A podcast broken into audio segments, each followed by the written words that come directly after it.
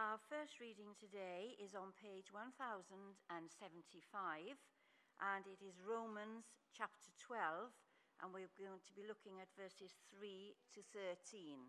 So, page 1075, Romans chapter 12, beginning to read at verse 13.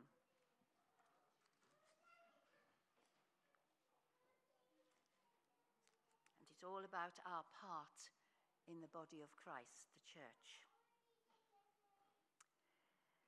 For by the grace given me, I say to every one of you, do not think of yourself more highly than you ought, but rather think of yourself with sober judgment, in accordance with the faith God has distributed to each of you. For just as each of us has one body, with many members, and these members do not all have the same function, so in Christ we, though many, form one body, and each member belongs to all the others. We have different gifts according to the grace given to each of us. If your gift is prophesying, then prophesy in accordance with your faith. If it is serving, serve. If it is teaching, then teach. If it is to encourage, then give encouragement. If it is giving, then give generously. If it is to lead, do it diligently. If it is to show mercy, do it cheerfully. And all of this is possible through love in action. Love must be sincere. Hate what is evil, cling to what is good. Be devoted to one another in love. Honor one another above yourselves. Never be lacking in zeal, but keep your spiritual fervour serving the Lord. Be joyful in hope, patient in affliction, faithful in prayer. Share with the Lord's people who are in need. Practice hospitality. This is the word of the Lord. And now, if you are able, will you please stand for the gospel reading, which can be found on page 1023, and it's John chapter 15, and just two verses, but what verses? Verses 12 to 13. John chapter 15, verses 12 to 13, page 1223. This is what Jesus says to the church and to us individually. My command is this love each other as I have loved you. Greater love has no one than this to lay down one's life for one's friends. This is the gospel of the Lord. Good morning. Just like to, uh, to start with a prayer, please. Dear Lord, thank you for this opportunity to speak this morning. I pray you bless us with your presence of the Holy Spirit, that you've, uh, you give me the words to say, and that your message is heard here this morning. Amen. Wow, there's a lot to unpack in that. That's two verses or two, two bits of reading. There's an awful lot in there. Um, what I'd like to do is to focus on three big topics over the next 20 minutes or so um, that relate to the subject of today's talk, which is about real community. So, just as a warm up to get the brain cells going, what do people think of when they hear the phrase real community? Anybody want to shout out? Street pastors. Street working in the community, being seen in the community. Caring, caring for people, absolutely. Loving your neighbour. There's a, the, the bit in John's Gospel was about love and how we love each other. Vulnerable and sharing, absolutely. Kind of difficult to do for some people, but it's something that, you know, is part of being in the community. What's that, Bob? Nursing. Nursing, absolutely. Proper, actual care rather than just sort of um, uh, praying for someone and caring for actually physically helping someone. There's lots of, lots of elements in there that are part of community. And what I've done is I've looked through those passages and I've come up with three main topics, which are love, not a small topic and something we could probably do an entire church season on, unity, and finally, hospitality. Because right at the end um, of the first message, um, there was two words, practice hospitality. So let's start with love. In the passage in John's Gospel, it says, Jesus says, My command is this love each other as I have loved you. Now, this is quite challenging. Firstly, it's a command rather than a request or a suggestion. We're, this is something we're told by Jesus we have to do. Do you think love is something that can happen by command? It's not really, no. It's tricky. Whenever I've experienced love, it's always been something that kind of just is or happens. And love is a verb. You can love someone, but it's also it's an emotion. Um, and you can't just turn that on or off. It's a feeling that can grow and shrink, and not something you can really command to happen. And what I've found is that love, when forced, often appears quite shallow and unreal. Um, there was another bit in, in the Romans passage about, I think it was love must be real, or can't remember the exact words in there. Um, but it has to be real, it has to be a real feeling. Um, in our last church, there were two women who really did not like each other. And every time they'd get together, uh, every time they were apart, they would whinge about the other person. But as soon as they were in church on a Sunday morning, they were the best friends ever. There was lots of love in the room, there was hugs and kisses and everything. And I look at that and I think that's, that's not real. That's not what Jesus is talking about here. There's something different there. Um, it's also very worth remembering that Jesus was addressing his disciples at this point, um, rather than talking about the wider public. He's actually talking directly to his disciples. So it's the love we are to have between Christians rather than outside the church. That's addressed elsewhere. Jesus is focusing on telling his disciples how they are supposed to feel about each other. The second thing is that Jesus says they should love each other as he has loved them. Now, that's a pretty high bar to set.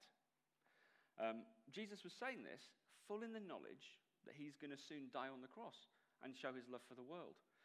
Now, I'm not suggesting we need to sacrifice ourselves to show our love for one another, but perhaps there's an element of self sacrifice that will help us to follow that command.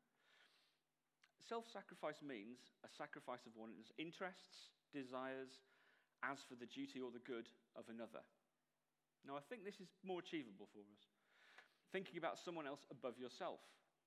I mean, this could be something as simple as uh, a guy offering to watch a romantic comedy with his other half instead of putting an action movie on. It's putting something else in front, of, somebody else's thoughts and feelings in front of yours. It could be offering to stay behind at church to help with putting away the chairs rather than heading off. It could mean giving up an hour of your week to phone someone who you know would really, really benefit from that. All of these are demonstrations of the, of the love that Jesus is commanding us to have. But we're not alone in this. It's worth remembering if we're struggling to find that love in our hearts, we can ask God for help. We can ask Him to find a way to resolve any issues we have, um, mend the bridges in our, the gaps in our relationships, or even just flood us with love for people. God's going to help us on this one. So even though we've got that command, He's going to be there for us. Now, if we're able to love one another in that way, then we have the second point I wanted to talk about, which was unity. The Romans passage states that in Christ, though many, sorry, in Christ we, though many, form one body, and each member belongs to all the others. Now that indicates we're all part of one entity, organization, or even gang. The relationships in these groups of Christians are cemented with God's love. And this is exactly the sort of love that Jesus commands us to have. Now, there are always disagreements, differences of opinion, uh, and, and differences of ideas in groups and of people. Christians, no exception. There's lots of things that can cause friction in relationships. But we need to keep it in mind that we are commanded to love the people we are disagreeing with and that we have God's love keeping us together. Knowing that we have this love can help us to put ourselves in the other person's shoes and try and understand their point of view. Also, knowing that the other person loves you helps not to take disagreements as personal attacks. um, or might make it easier for you to apologize. If you believe that the other person loves you, as Jesus commanded us, it makes it easier. Now, earlier in John's Gospel, Jesus illustrates uh, unity in the church by comparing himself to um, the vine and that we are the branches from, coming out from that vine. Basically, we're all part of the same plant um, and we all have different parts that join together to allow that plant to live, thrive, and, and survive. So, can anyone name a part of a plant? Leaf. Okay, so the leaf, that's a part of a plant that gathers the sunlight, helps with photosynthesis, which helps to process all the nutrients. Any other parts of a plant? The stem. Okay, so Jesus was referring to himself as the, the stem of the vine, the bit that holds it all together in that one. Roots. Absolutely, very important. They form a stable anchor in the ground. Uh, they bring all the nutrients up from the ground, and without them, the plant would, would not survive. Fruit, absolutely. So, in order for a plant to reproduce, um, uh, the plant bears fruit uh, that falls on the ground. It has the seeds and all the nutrients to help another plant grow. Water. is taken into a plant, absolutely. Without water, the plant would not survive. The only other one I've got on my list here is flowers, which attracts um, insects to pollinate and produce uh, and uh, basically produce the fruit that then produces other plants. So all of those items, all of those elements form a plant, but without any, any of those are missing, that plant would not survive. Now, church is like that. There's lots of people in church, each with their own unique talents, um, and we make up the church as a whole. And God has blessed everyone with the option to be individual. As it says in the passage, we have different gifts according to the grace given to each of us. God has blessed us with these gifts, and they are all needed and vital to make the church thrive, just as the vine in Jesus' example. Even on Sunday morning, we can see how all those various anointings have been brought together. So, in the passage in Romans, there's a number of different um, ways of, of, of, being in church. Um, serving. So, there are people who are anointed with that, the gift of serving. They want to put the chairs out, serving at the hatch, making everything ready, that kind of thing, handing out Bibles. Um, there's people who teach, uh, people who preach in sermons, and also people who preach in, or teach the kids in the, the youth work. There's people who, who give generously. They give their time um, in setting up the hall. The guys who work in the band, they're there on, um, on a Saturday morning practicing, getting ready, making sure it's all good for everybody. There's people who lead. Um, David steered us through the, the service this morning, um, and uh, they make things happen. There was also people who are here today who make decisions for the church as a whole. And there's also people who show mercy. Um, the guys in the healing team who were praying for people who were coming to them in need, and they were praying for them. So the church could happen with some of these roles absent, but with all of the people in these roles present, the activity is shared between many and we're all working for God's kingdom with the same love for each other in our hearts. Everyone is different and everyone has their part to play in church. And, but all together we're working for the kingdom. And a phrase I heard this week, which really, really rings true, is unity, but not uniformity. We're all together working for God, but we're all different and we all have our part to play. So, Paul's very specific about how we should feel about all these different roles in the church. At the start of that passage, he says, Do not think of yourself more highly than you ought, but rather think of yourself with sober judgment, in accordance with the faith God has distributed to each of you. God has anointed us specific gifts to bless the church and each other. Just in the same way some of us are tall or not so tall, we're each designed to fit in a way uh, with each other in the church.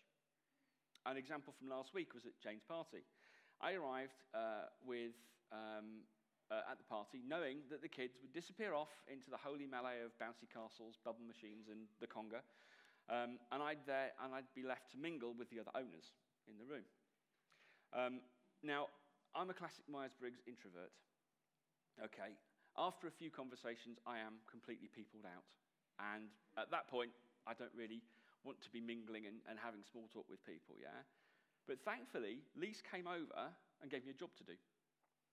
And I'd much rather be busy doing that than sitting having small talk with people. I'd much rather be serving than being served. Um, similarly, um, there's other people um, who are the Myers Briggs extroverts who are energized by talking to lots of people in a room. And these guys are perfectly suited to being on a, a welcome team. They see people coming in they've not met before, they remember the fact that they've not met them before. Um, they shake their hands, they ask them how they're doing, who they are, they link them up with people in the church. All of this stuff is, is a brilliant um, way of bringing people in. And extroverts are great at doing that. Both of those types of people are needed in our church to do various things. But neither of those roles, extrovert or introvert, is better. Neither of those things can be judged higher than the other. They're both needed to work together to fulfill those rules in our church. I mean, just because someone stands at the front and gives a talk on a Bible passage doesn't make them more holy or in any way more gifted. For me, um, I just have a heart for making things in the Bible personal and relatable to people, giving them personal testimony and encouraging them to think about God's word, uh, how it relates to them, and actually impacts their lives. It's just one of the roles in the church that needs to be filled, and through prayer, my heart says it's, it's something I should do. I'm sure there's something in your heart that God's telling you to do as well. So why not pray into it and give it a go? Now, it's worth noting that Paul's letter to the Romans was written to not one large church, but to many smaller churches. Um, and they were all based in Rome at the time. So in Romans uh, 16, uh, there's, a, there's a bit there that says, uh, Greet Priscilla and Aquila, my helpers in Christ Jesus, who have, for my life, laid down their own necks, and to whom not only I give thanks, but also all the churches of the Gentiles, more than one church. Likewise, greet the church that is in their house. Now, I'd never come across that before. I'd always thought that Romans was, was written to a large church and was the sort of thing that would have been read out on, or, or, put on a notice board for everyone to see. But this is lots of little churches, which are kind of a bit like our midweek groups, our small groups that we have. Um, but the same idea of that vine, the same idea of the multiple roles, appears in a small group. There's people who lead and facilitate. There's people who share their house, share their tea and their coffee, and if you're really lucky, they share their cake as well.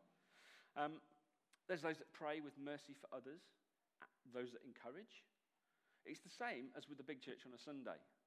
The difference is that with fewer people, you get the chance to try things without fear of embarrassment. If you've read a passage in the week um, that's actually touched your heart, there's no reason why you can't bring that to church on a Sunday, but it's a bit easier to bring it to a smaller group of people. Um, you can have a go at worship. You might be a bit wary about joining a worship band, but in a small group, you can have a go at worship. There's, a few, there's fewer people there and there's lots of encouragement. And even if your small group has lots of worship leaders, you can join in or you'll be encouraged to have a go at stuff. It's a lot easier to do that with a small bunch of people who you've got a close relationship than a big room of 200 on a Sunday. And some people of, that group who you don't actually know yet. And that's another big benefit of small groups, which is building relationship. Um, I don't know how about you guys. Sunday mornings for me are a bit of a blur. Um, you, I, I, come in, I'm wrangling the kids. There's a few people I need to speak to. Um, I'm catching up with friends if I get a chance. I'm probably on a rota for something, so I'm thinking, am I supposed to be doing this? Uh, there's the little memory stick for the podcast I've got to remember. the whole load of feeling quite overawed with it all. And I don't really get the time to engage and chat to people, um, which is what I want to do. I don't get a chance to know people very well uh, on church on a Sunday, and certainly I don't really get to tell people much about myself and share stories, apart from when I'm up here. So, getting together with a small group um, for a midweek church gives people the opportunity to build those relationships better. And it gets, they can share their experiences, share their stories, and listen to other people. Part of building that community is doing life together. And part of, or even starting a small group, is a vital part of forming the relationships needed to do that. Now, relationships are formed when we meet and do stuff together, which brings me to the last point, which is about hospitality. So, what do people think of when they hear the word hospitality? So, Bob? Bring and share, sharing stuff. Food, always, always a good one. Was there one from over here? Cake, always important, absolutely. Cake and wine, yeah, all good. So, hospitality means lots of different things. Um, it can be inviting someone over for dinner, so the food aspect. Uh, it can be asking someone to go for a coffee, and probably a slice of cake too. Um, it can be inviting a bunch of people out to a pub or out to do a thing, or just offering someone a lift. That's all hospitality.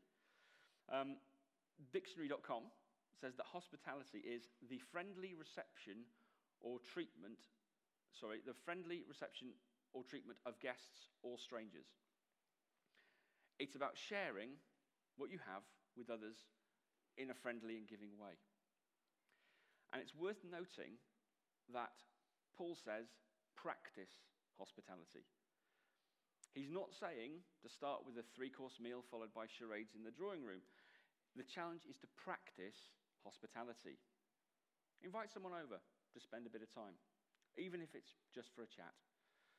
You don't need to put on a massive spread to be hospitable. Just be friendly to the people you invite. There's an expectation in the world that we need to be the absolute perfect hosts when people visit. But with the love that Jesus spoke about in that bit from John, no one's going to be judging your hospitality. If you remember keeping up appearances, off of the 80s or 90s with Hyacinth Bouquet, everything had to be perfect every time anyone came round. That's not reality. Reality is people just want to spend time with people. And that's what that love that Jesus was talking about is about. The first time you, you practice hospitality, if you've not done it before, it might not go perfectly, but it's still going to be meaningful to the person you've invited over. And it doesn't need to be expensive, it just needs someone to do that inviting someone to extend that invitation to someone. So, I mean, I've heard feedback from people in this church and in my previous church um, that they were coming to church on Sunday, they were members of the church, but they still felt isolated. They felt lonely, they were on the fringe, they weren't part of that community. Now, these are people with gifts to bring, they've got experiences to share, they've got needs that need to be met. They're part of our community, they're part of our church, and part of God's kingdom. And yet they feel isolated, they feel disconnected. Now, I'm sure no one in church wants anyone to feel that way. I know lots of people already open their house to people for meals, gatherings, groups, and, and uh, meetings, small groups, that kind of thing. But practicing hospitality is something everyone can do. And, every, and as per that passage, everyone should do. So, just to summarize um, the things we talked about, we're told by Jesus to love one another as he loved us. We're told to Jesus that we should remember that each of us has gifts to bring that are needed to make the church whole and in order to build relationships in our community.